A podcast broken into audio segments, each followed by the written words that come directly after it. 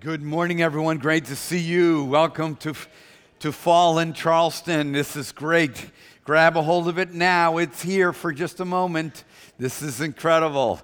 I, I don't know how many of you, um, I was really shocked in the earlier service. There was loads of people. How many of you have moved to Charleston in the last ten years? Can I see your hands? Yeah. You know, in the first service, it was like predominantly people not from Charleston. I am from New England. I am of Charleston. I'm of the nature of Charleston, but I am from New England. And that means that every fall I hold out the hope that I will see yellow leaves and orange leaves and a cool crisp. I, I'm telling you, it's going to be beautiful here. If you'll just give it to like December. In December, it will be amazing. Charleston is absolutely a great place to be. Well, it's great to have you here today. Trunk or Treat's right around the corner. It happens Saturday, October twenty-sixth. We have only a few more spots for cars to be dressed up and do, you know, be trunked. So we encourage you to sign up. It's a big deal for us. We are we are doing it on Saturday so that we're going to get all these kids back here on, on Sunday, and they're going to be here in their costumes. You know, I was talking to a good Christian fella who doesn't go to Crosstown, and I was telling him what we were doing, trying to get all the kids to come back, and they'd be in their costumes. And he was like, yeah, but you're not going to, like, let, let, you know, pointy-eared, uh, deviled costumes in the church, right? I mean, you're going to try to teach these children not to do this anymore. And I'm like, listen, you know, we started this church a long time ago, and there's been devils in this church ever since it was started. You know, I mean, and one of them is me. We, Jesus came down into the earth where people were so that he could love them and tell them the love of the Father. That's what we're doing. And so if that makes it sloppy for, for one Sunday, it's going to get sloppy. And when Jesus went to Zacchaeus' house, he didn't say, hey, Zacchaeus, tonight I'm going to your house. Make sure you clean it up. Make sure you get all the, please excuse the expression, get all the hookers out of the house. Get all the thieves out of the house. Make out. No, he was, he was a regular dude living regular life. And Jesus said, I want to meet you there. So I want to encourage you to help be a part of this moment. Will we parade the kids around in their costumes? Absolutely, we're going to do that. Are we going to celebrate who they are as people? Yes. And we will do whatever it takes. And you say, well, whatever it takes? Well, it's just like, whatever it takes in order for us to reach people, young hearts with Christ, we will do whatever it takes for them to know that they are loved by God. So sign up and be a part of that. Also, I want to tell you, I need your prayers. Uh, tomorrow, I get to speak to the Public Works Subcommittee of Charleston. Um, and then on Tuesday, I get to speak to City Council, and it's about the flooding issue. But you would be really shocked. I wish I, maybe in a week or so, I'll give you all the information. But we've actually hired a design firm and, and engineering and attorneys and all that other stuff. And we put it together. Crosstown Christian Church put together um, a, a, an idea to help resolve flooding in the Church Creek Basin area, creating inline storage, creating a sanctuary for birds and estuaries. It's absolutely beautiful. And, and, and our church created it. So we sent out our idea to all the city council persons. They got it. I started getting phone calls back from them. I presented to the Public Works on Monday um, to see if whether or not they're going to buy into it. The Dutch have already bought into it. They are after. Do you know that Crosstown was described as the most influential voice on flooding in the Charleston area? Your church is the most influential voice on this incredible uh, incredible problem. And it's not because we've provided a fix or anything, but we got involved. And we got involved, and we're going to be talking about how you handle conflict. It's something about that that has caught the attention of a lot of people. Let me just brag a little bit more about this, uh, because I want you to know I work be- I work Monday and fr- through Friday also. I mean, so there's other things going on here at Crosstown. But there's this company called R E I. Maybe you're familiar with them. They're an outdoor outfitter. They're the, you know, kind of a, you know, a Cabela's type of the kayaking and, you know, hunting world. And so they, they are out of California, and they were looking for somebody to do an article on, some organization that is environmentally impactful in a hardship type of situation. So they were Googling it uh, at their computers in California, and they saw Cross Sound Christian Church pop up, pop up, pop up, pop up. So I got a phone call from this lady, and she's like, what is up with this church, and, and what are you guys doing, and why why are you so impactful? And, and so I began to have conversations with her, and she said, um, so do you have a hydrological background? Do you have a degree in hydrology or anything like that? I'm like, no, no, I don't have it. But, you know, it's just something I've had to learn. And she goes, well, so did they teach you at seminary? And I'm like, well, I got to be honest with you, I don't have a seminary degree either. And she's like, so why are you allowed to do what you do? Because I'm because God has, one, spoken to my heart, and also we're passionate about the things that God's interested in. And God is interested in and how and people flooding, and also how we're using in the, the environment. So I just want to let you, if you just would pray with me, these are big things. So they're doing an article on it. She's flying into town tomorrow and doing an article on Crosstown Christian Church. So when it comes out, I'll, I'll let you know where it is. Um, the Walter Cronkite news agency has already been here doing an article on Crosstown Christian Church. Uh, so you guys are really making an impact. I know sometimes it seems like we're just the church that has really cool worship, light, fog, and, and uh, videos. We are an impactful congregation, and I just want to um, celebrate that with you. So we've been talking about relationships and about doing them differently. And we've been using Romans twelve two, and I hope you are absolutely sick of hearing this verse. Because if you're sick of hearing this verse, that means you uh, you got it in you now. And so that it's someplace inside of you. But but God is saying, listen, if you want relationships different, you know, you're going to have to do something different. If you don't want the, the eighty percent result of what relationships look like, what marriages and dads and daughters and, and moms and sons and coworkers and all that, you're going to have to do something different. So he said, present the way that you do life. And in Romans twelve two, he says, do not copy the behavior and the customs of the world. And let's be honest, we all know that the New Testament's about how we get along with God and relate to him and how we relate to one another. Where he's not getting into the customs of whether or not you eat pork or whether or not you, you eat shrimp or whatever, you know. He's getting into the customs of how you relate to people, how you relate to God.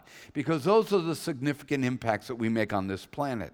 He said, but let God transform you into a new person by changing the way that you think, the way that you the way that you talk, the way that you even fight. And that's what we're talking about today, how you do conflict. That God says, I want, I want to change the way that and how you do that, because it seems to be a part of our lives. So last week we started talking about being uncommon in conflicts. And we stepped back and looked at a big picture of, of how God wants to do conflicts. But today we're going to look at a couple things that we can possibly do. Because conflicts happen, and they happen a lot, and they usually don't end well. Jesus had a lot of conflicts in his life. And, and I don't care how nice and perfect you are, as long as people like me who are not nice nor perfect are living in this world, and there's an abundance of us, you are going to have conflict in your life. And we talked a little bit about why do they happen. Well, they happen bad communication, methodology, com- bad words, misunderstandings, unfulfilled expectations. I thought you were going to do this. I thought she was going to be like that. Those kinds of things. Selfishness. I want it my way. This is the way that I want it done. You didn't do it that way. Now we have a conflict. Fear. You're different than me. Devaluing the differences of others. You know, I'm a, I'm concerned about how your kind of people are going to react, and and, and so we we have those kinds of issues, and then then we have just plain the goo issue. It's the sin issue. We just get angry at stuff. We get angry really fast about the little bit, little little little things about life, and we find ourselves in conflict really fast because we all have this goo in us. But people living for God are no different.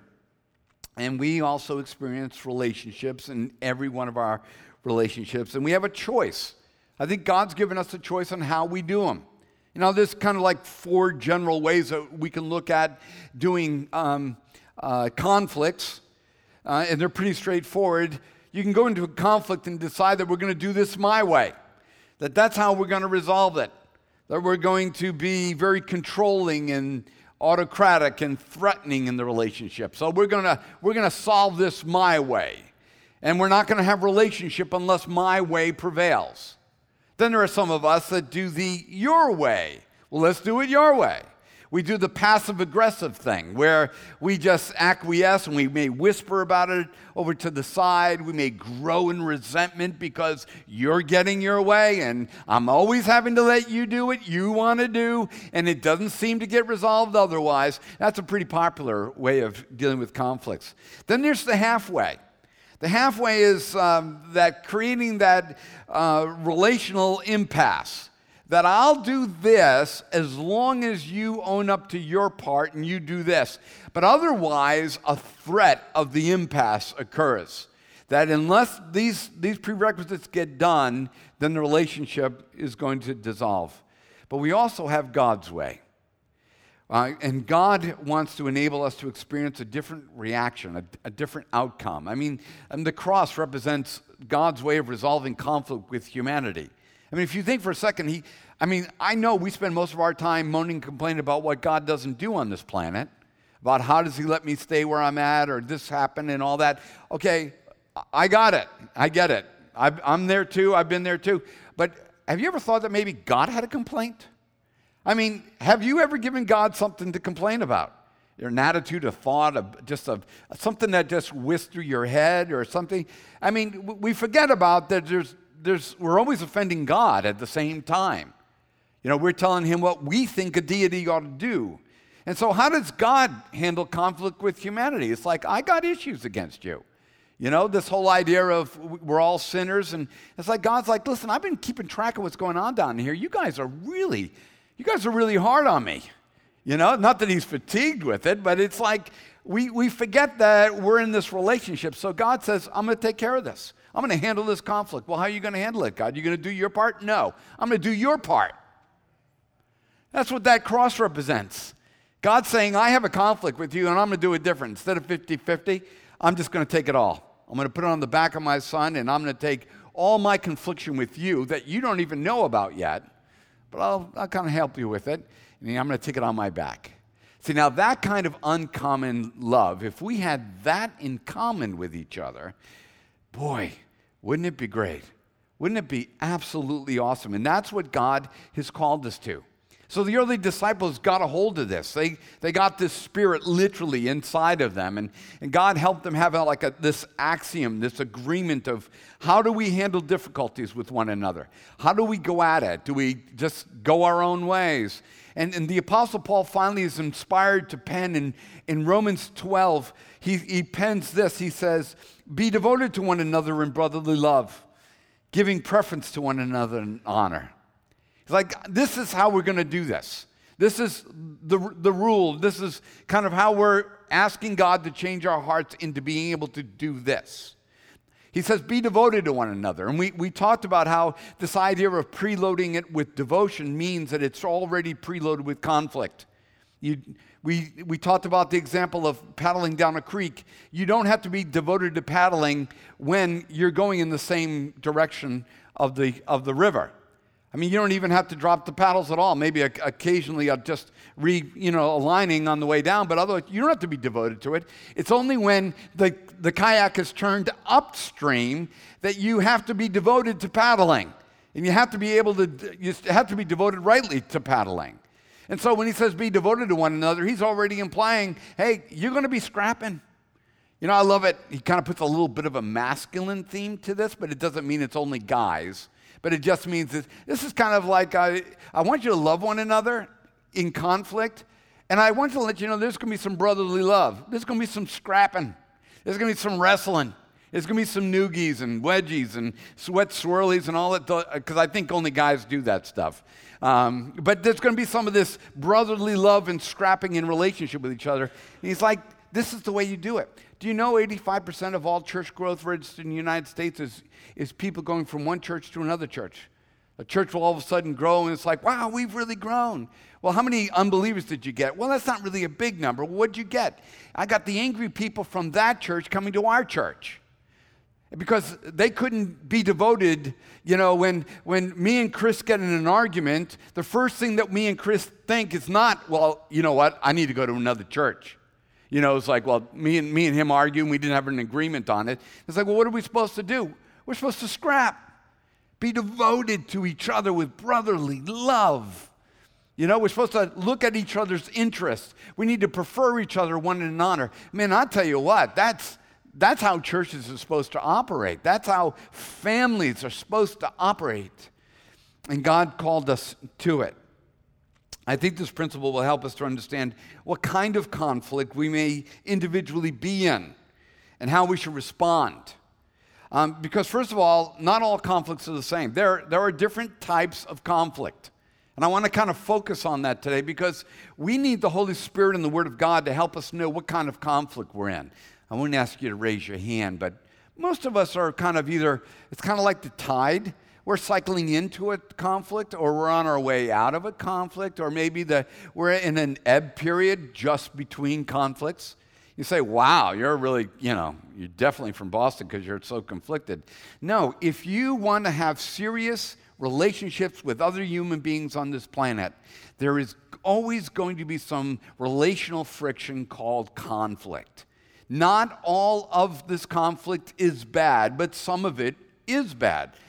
So as maybe you're moving into or out of a conflict, maybe God wants to inspire you and talk to you today about what kind of conflict it is that you're really in.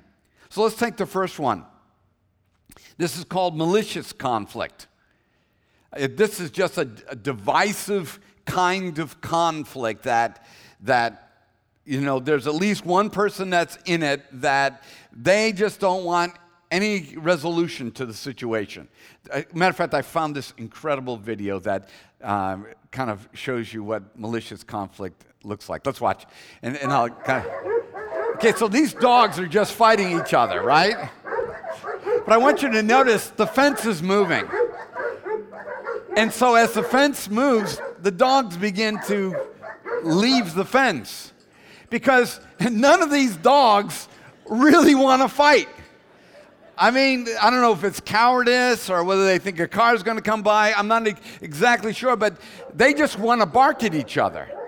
These dogs don't want to resolve the problem. They don't want to scrap. They don't want to they don't want to hash out what the differences are. They just enjoy having the fence there and just making a lot of noise.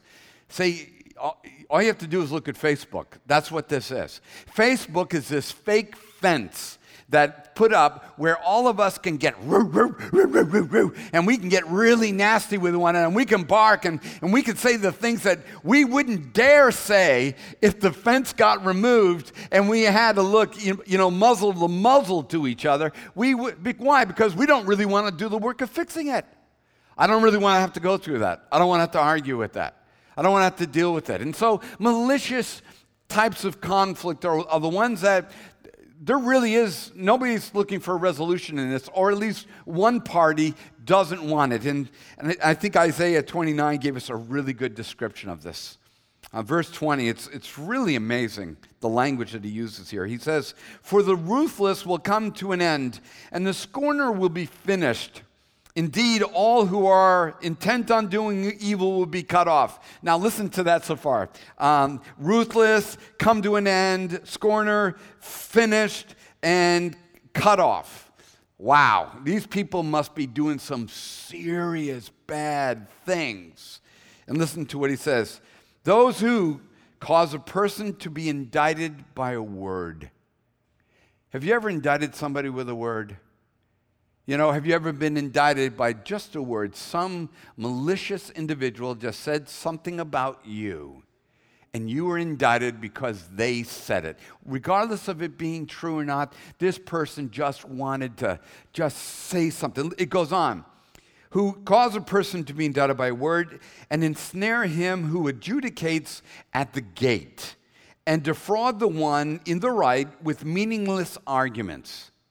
The one who adjudicates at the gates, this kind of represents those who are responsible in this, at this time period where the people sitting at the gates is usually the elders, the decision makers, the governance of the, the community. And it talks about a malicious person as somebody who tries to disrupt the ability to rightly decide between right and wrong, that intentionally wants to mess up the works of things flowing the right way. that I'm going to, I'm, I'm, I'm just going to mess up what they're doing because I just want to be involved in messing up what they're doing. I know they're responsible to make, they're trying to fix it, they're trying to adjudicate, they're trying to make a right judgment, and I'm just going to keep saying things and doing things in the conflict to keep them from making a right judgment. Or maybe it's a person who defrauds one uh, that is right with meaningless arguments. Now, just let God speak to you maybe a couple different ways. One is, God, what do you? How, how do I deal with a person like this? And and yeah, that is really what why I'm so angry is because somebody has done this to me. This verse, that video of dogs, just kind of really described this behavior. Or maybe you're part of the dog pack. Maybe you're part of the barking. And and maybe you're just something you're locked down on, some injustice, some perspective that you're part of the barking and that you really don't want to be resolved. That you're asking God for an answer on something and you just keep barking at him and you're really not listening for an answer.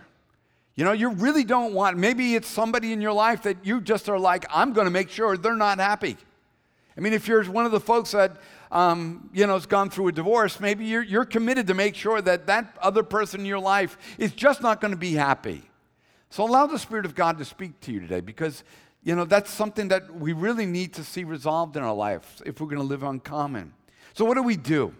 I love what Paul says to Titus in three, verse nine. He, he writes to him and he says, avoid foolish questions and genealogies and contentions, for they are unprofitable and vain. I mean, just avoid this stuff. Don't go looking for it on Facebook. Don't, I mean, if you don't agree with what's being said on C N N, you know, why are you turning C N N on? You know, watch Fox. Maybe they, you'll agree with them. If you don't agree with them, well, then maybe you're probably with the rest of us in America.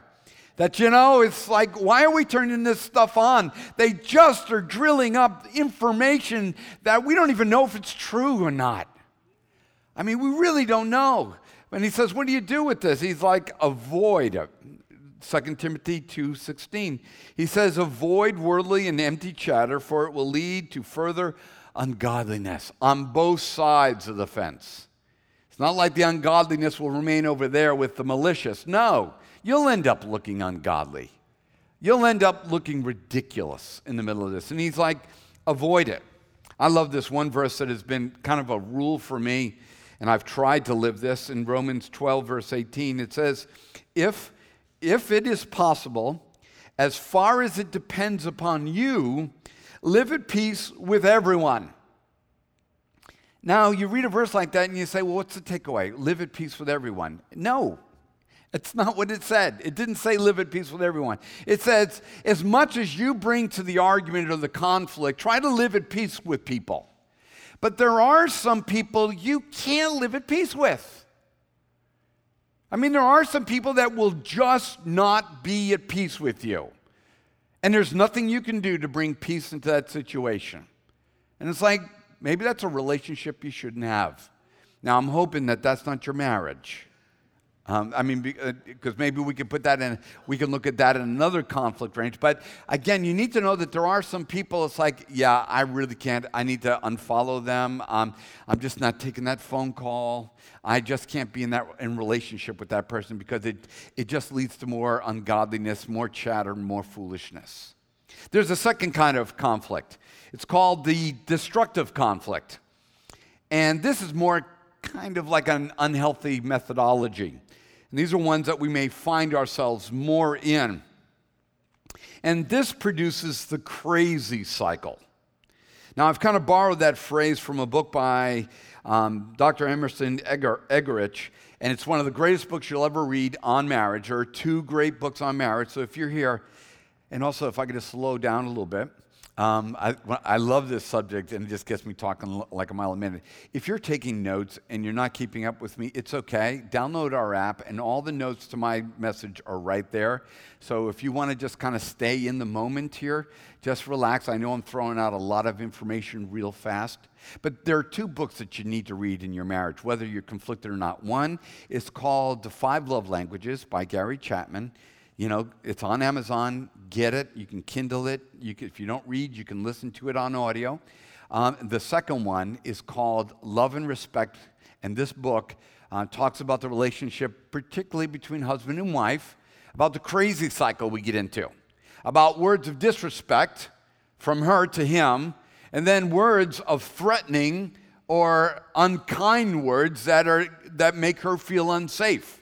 And then it produces this crazy cycle over and over again.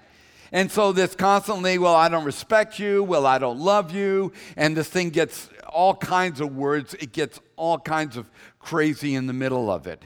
And it's a cycle of endless disrespect, uh, accusatory, unloving, and unsafe language that we use.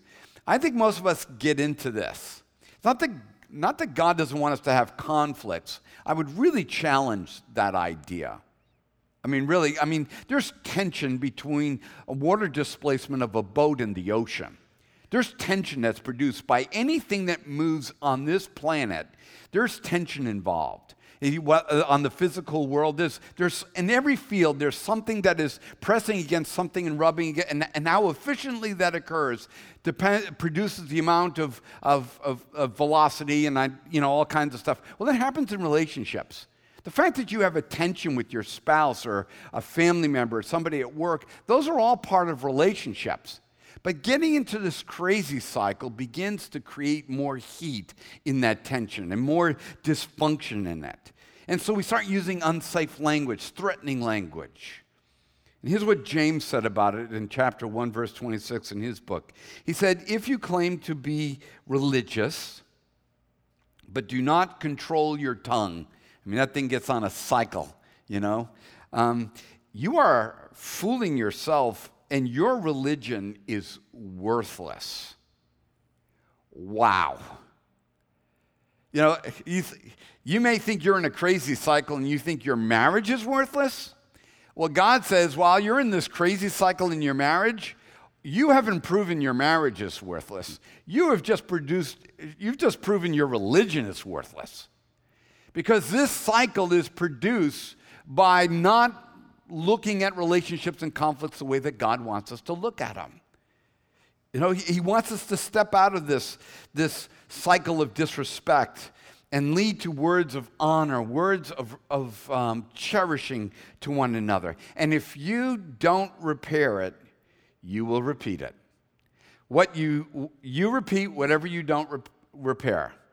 If you don't fix your language and how we talk to each other, and me and Susan have had the, do this. We didn't get to thirty-two years by magic or by sprinkle dust from heaven.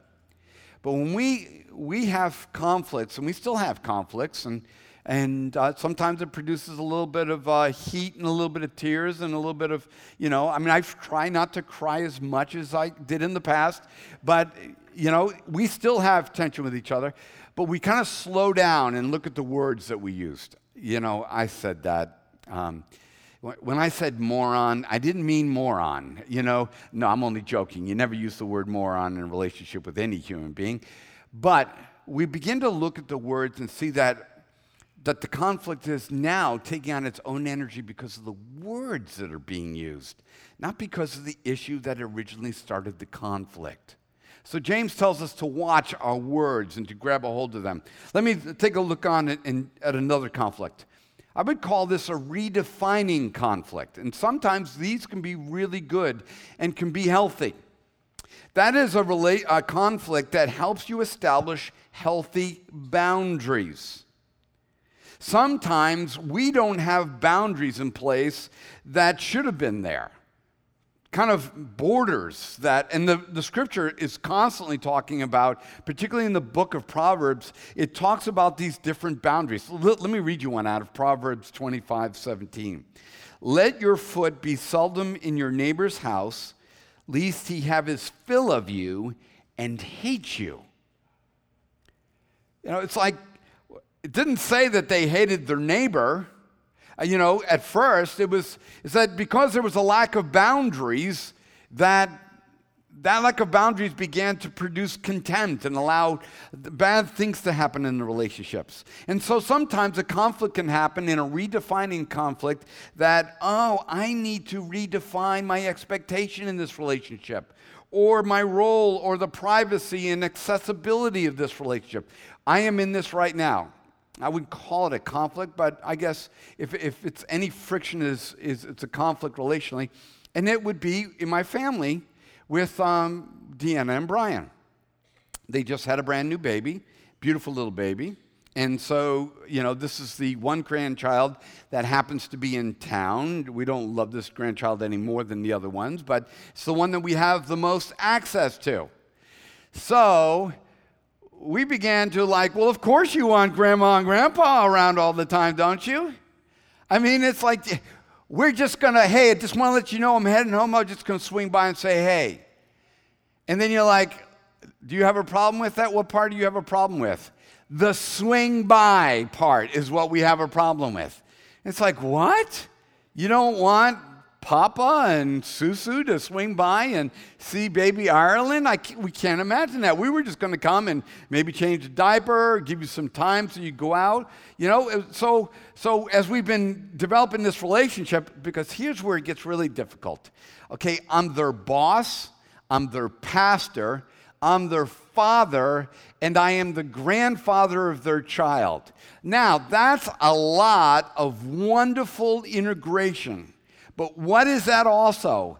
High potential for conflict. So when the conflict began to emerge, we was kind of like, huh, he doesn't look as happy when we're at the front door as, as I thought he would be. You know, we're just over here to help. How do you not get that? Because expectations hadn't been discussed. So we had to go through kind of like, so you don't like it when, you know, we kind of do this or that.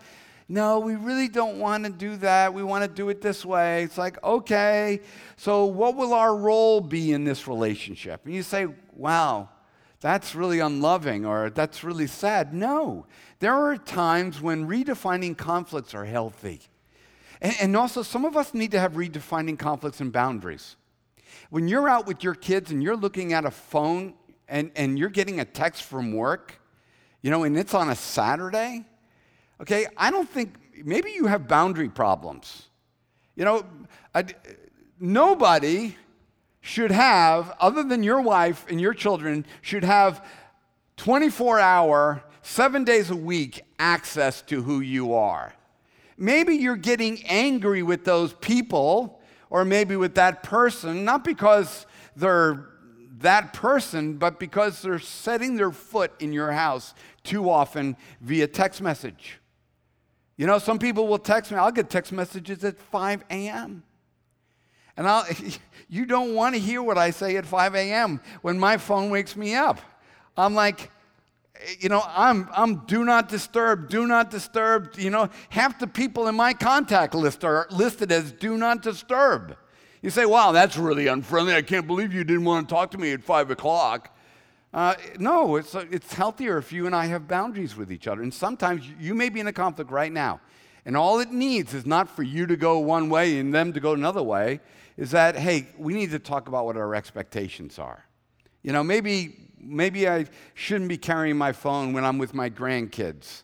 You know, maybe that's a time where we just, I don't, they don't have access to me. I don't answer that phone call at this particular time. So maybe God is trying to help you in that conflict. It's like, I know I like them, but why am I so angry? It's because you don't have any boundaries with them. And then I would say the fourth kind of relationship is the revisioning conflict. And you really need to think, you need to buy into this one, because I really think this happens. It's a time when God can use a conflict to reshape the mission for your life. That God's using that conflict to get you to think differently about the mission of your life. Whether or not you, you know, is this really the direction I should be going? Is it maybe this mission needs to change in the way that it's it's operating? The early church had this problem. Uh, you all of a sudden have Jews hearing the, the message of the cross. They get the cross, and then Gentiles are kind of brought in, and so now we got different people in, and now we got different customs brought in. And, and so the church is now challenged with what are the rules that we pass from from our Jewish lifestyle that actually applied to the Christian mission. So there was this big argument going on, and, you know, they all the different leaders had to come back to Jerusalem about, you know, big council meeting, big, uh, you know, uh, disagreement taking place. And, and so they're just kind of like coming back because they're arguing over whether or not the Gentiles can eat pork or not, or whether or not the Gentiles can, can take a train ride on a Saturday or go to a football game because the, the Sabbath. And so they're having arguments about this. This is good, healthy conflict. How much of this do we pass on as this? You know, how much does God want us to include in this? This is a revisioning conflict. You know, and th- one of the big things is talking about, uh, you know, should the new converts, new Gentiles be circumcised? You know, because you know, once they take the gospel out of Jerusalem and they're bringing it into Corinth and all, and all of a sudden somebody says, yeah, you guys need to be circumcised. All the Gentiles are like, hey, now. You know, it's like, hey, uh-uh. Can we talk to somebody who's in charge? We would like to talk to somebody because this is not really the direction that we wanted to go. This was a revisioning conflict. The Apostle Paul is sitting down with a group of people having a sandwich and a barbecue, and they've got pulled pork, and, and it's incredible, having a great time. And, and Peter shows up with a bunch of Jewish folks, and all of a sudden, Peter acts like he's not going to eat any of the pulled pork because he's better than pulled pork. And so he gets into a conflict, and it's like, wow, okay, Peter, you're going to be a little bit of a hypocrite on it. So the Apostle Paul calls him right out. And they go at it right there in front of everybody, right there at a barbecue. You're like, well, that's not very Christian. No, that was a revisioning conversation. Peter had lost his vision of what grace looked like and was and, and needed to be pulled back in. So much so, towards the end of Peter's life, as him and Mark are kind of writing down some things that need to be remembered, he says, listen, I want you to remind you that um, Paul's writings are like Scripture. Because I remember the day that when Paul, and he didn't say this verbatim, but I remember when Paul spoke to me under the anointing of the Holy Spirit and really challenged my way of thinking about God, you need to read his stuff. You know, because I had a revisioning imp- uh, conflict with him, and it And it kind of redirected my life. Maybe right now your marriage is going through a revisioning. You're butting heads because God wants to take your marriage in a more positive way than it's going right now. Maybe in your work, you're dissatisfied with your work. and God, Maybe God's revisioning what your mission is for work, how you're supposed to be involved in it. And maybe these conflicts are part of the way that God wants to redirect you. Conflicts may be a sign of diverging missions. They may be a sign of needing to reaffirm relational values. There were times when I just need to take a hold of Susan's hand, take her out to, uh, what's that, the Tomato Shed. Uh, that's a, I see my Tomato Shed friends here. Uh, Tomato Shed is this nice restaurant on John's Island. Is that, I mean, you've been there? Yeah, it's it's awesome. It's just, everything's homegrown, really great little place. And, and we just, but me and Susan would go to the Tomato Shed and have a Tomato Shed moment. And that's a moment when I grab her hands and I look at her and, and remind her, revision her, that listen, you are the most important relationship in my life. And maybe you're having conflicts with your spouse or with, with people at work, and you need to have a moment where you revision. This is what it's all about. This is what the, what our relationship is. So let me just throw a couple things real fast. Uh, we'll, we'll be out of here in no time. Let me throw a couple things that I've learned about resolving conflict. One, own your parts of the conflict. Ask yourself, what is it like being on the other side of this table in the conflict with me? You know, what is it like to just pretend you're on the other side of the conflict that the person's having to look at your mug in the and your veracity and your anger and whatever. What is it like to be on the other side of me? That's a really good question. It's like, wow, am I a, am I threatening this person? What and, and am I owning my part to this? Two, go direct to seek understanding, and I put that key part in there, go direct to seek understanding, is because we go direct to give somebody a piece of our mind. I love what Stephen Covey said. He said, seek first to understand, then to be understood. He rephrased the verse that comes out of James, be, be quick to listen and slow to speak. So in a conflict, uh, go direct, but go direct to, to get information about what the other person's thinking. Try to understand what, what they're thinking, uh, not trying to give them a piece of your mind. Number three, believe God's best about the other person. I don't care how different they are. I don't care how mangled their life and how distorted their anger. And that just try to bring into that and believe God's best for the other person.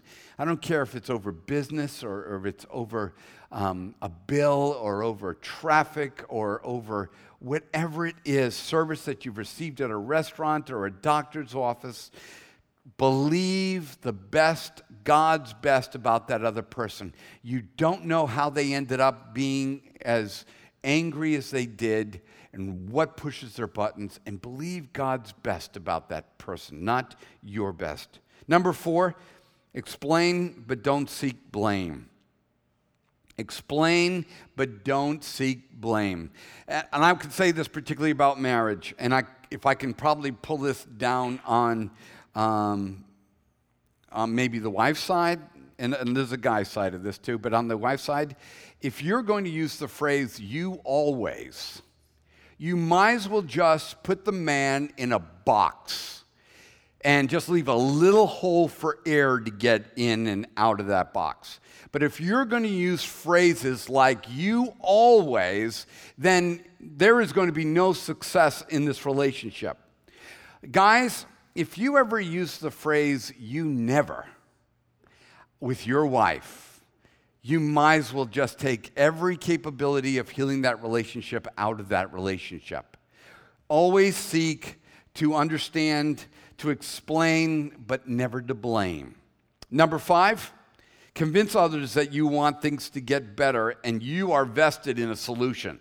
That last part is really important.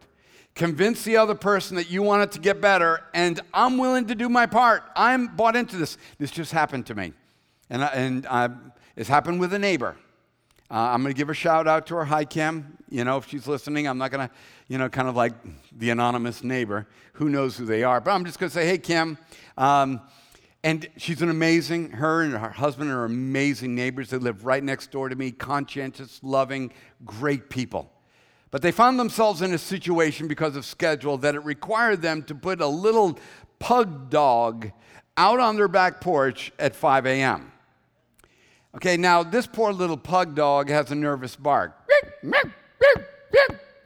And it's right next to our window, or at least feels like it's right next to our window.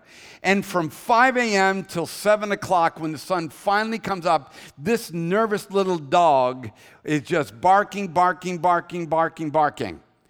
Now, did that bother me? Yes, it did. Did I lose it? We tried to bring fans into the bedroom so that we could avoid the argument.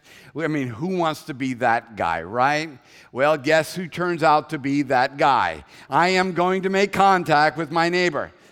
But I wanted to be part of the solution, not some gimmick, but I really wanted to let her know that she's valuable to me and that there is a problem, not going to dodge it, but I want to be a part of the solution. So I told her, I said, uh, good morning, just want to let you know, I, um, I know your schedule seems to have changed a little bit, and it's required that you put your dog out in the morning at five o'clock. Well, that little pug is just as nervous as it can be and is, is uh, not only nervous, but effective. And um, I just want to let you know, if there's any way that we, me and Susan can be a part of the solution, we'd like to. I would be more than happy to come over and let the dog out at seven fifteen and then, you know, let her potty break and then bring the dog back in. Now, before then, I've thought about shooting the dog. I've thought about poisoning the dog. I thought, now you're saying, well, I'm not coming back. This is a dog, you know, dog hater. I love my dog. I don't even like my dog when my dog's barking too much. Um, uh, so, so, but I, I'm like, we will be part of the solution. And here's what we've also adopted. There may be no solution for this. There may, she may be going to help her father who, who may be in a, a, a place where she's got to provide medical care or assistance, and there is no solution. And I got to be okay that there won't be a solution. I got to, for Christ's sake, love, love them. And so I reached out to them and told this. You should have seen what I got back from her. You guys are the best neighbors. Thank you so much for offering to help us with this problem. There was an explanation. See, for most conflicts, there are explanations. we just get angry first, and we don't give anybody time to explain what's going on. Because if you heard the story and found out how they got so angry, you may be, you may feel differently about them. And so this incredible neighbor was explained it to me, and it's like, oh, you're watching your daughter's dog who just had a baby and can't have the dog at the house. That makes perfect sense. Well, don't worry about it, you know? And, and it's kind of like, you know, the dog will eventually go back at the end of December and things like that. You say, well, you know, was that a win? Yes, it was a win. Normally what happens is uh, she'll come to the fence, and this is what normal neighbors would be. Hey, I hope my dog's not bothering. No, your dog's not bothering me. I love your little poo-poo. You know, I love your little dog. And then when she walks away, I talk to the other neighbor. You know, yeah, she puts a stupid dog out at five o'clock. You say, well, that's crazy. No, that's common. That happens all the time. Don't you think for a second there isn't somebody complaining about you today? Really, there's somebody, there's somebody going to be complaining about you. But if we're willing to do the conflict where we seek first to understand, then to be understood, and then we're willing to say, listen, I'm not just complaining to complain. I want to be a part of the solution, and I'll I'll invest in that with you. You'd be surprised how conflicts will just disappear. And and, and Kim and Fernando are amazing neighbors. Um, number six, carry an apology in your back pocket. Just keep it right here. Don't make don't make everybody become an archaeologist to get an apology from you. I mean, seriously, some people have to become archae- they have to dig and dig and dig until finally, all right, and then it'll be like this. I'm sorry that made you angry. You know, like, you got a problem for getting angry. Now, carry an apology in your back, a meaningful apology. Because I believe that in every conflict, I'm at least guilty of misunderstanding. Whether a misunderstanding of communication on my part or misunderstanding on their part. I don't believe that I am ever totally, uh, you know, out of the conflict. And so just carry an apology in your back pocket. And the last one is this, pray for them. But here's what I want you to pray for them. I want you to pray a blessing for them. That is so different. You know, I got, I don't like all my neighbors, okay? And I'm just being honest with you. I don't like all of them. And there's, there's one particular neighbor that, you know, as I'm walking through, around the neighborhood, I'll come up to their property, and, you know, I've not had really good interactions with this person, and and I just won't even look over there. I won't even look at their dog. It's like I just I just want to be like, no, I don't even want to. I don't want to talk to you. I don't want to. And it's like I'm just going to avoid it. And and God just said, listen, you know, that's that's common. And I'm like, God, help me get over my dislike for this, this person. And he's like, well, I need you to pray for them then. Every time you go past their house, you pray for them. All right, God, deliver them from hell. Um, it's like, no, I want you to pray a blessing on them. Pray their marriage flourishes. Pray that their children know the Lord. Pray that their business succeed. And it's like, Paul, this is what you're going to have to do if you're not going to let conflict um, change you. If you want to do this uncommonly, it's hating your father, hating your coworkers, so common. Praying a blessing on those who have offended you, that's not so common. But you'll also get an uncommon result. May not heal the relationship, but it definitely will heal you in the middle of it. So as we move into this moment of communion, we're just having a moment where we remember that God did something uncommon. While we were offensive, while we didn't even know we had done anything wrong, while we were going about our ways, while we were complaining, while we were yet in sin, Christ died for us. He didn't wait for us to do our part. He came down and he did it for us. So let me encourage you. As you take that bread and dip it into the cup, remember that God's calling you to something uncommon. Ask the Holy Spirit to reveal to you, hey, am I, am I ma- malicious? Am, am I conflicted all the time? Am I always conflicted in every relationship? I'm the angry one. So God, speak to my heart. I, I ask that you transform me. Am I always seeking, you know, what's in it for me? Is selfishness always driving? Is it always about the wound against me? or am I the barking dog? So allow the Holy Spirit to speak to you in all the different ways of relationship. And He will. He will. Father, as we enter into this moment with you, we ask you to do the uncommon thing. Fill us, even when we're unloving, with love. Fill us, Lord God, to have the power of forgiveness, the power of, of mercy, the power of friendship.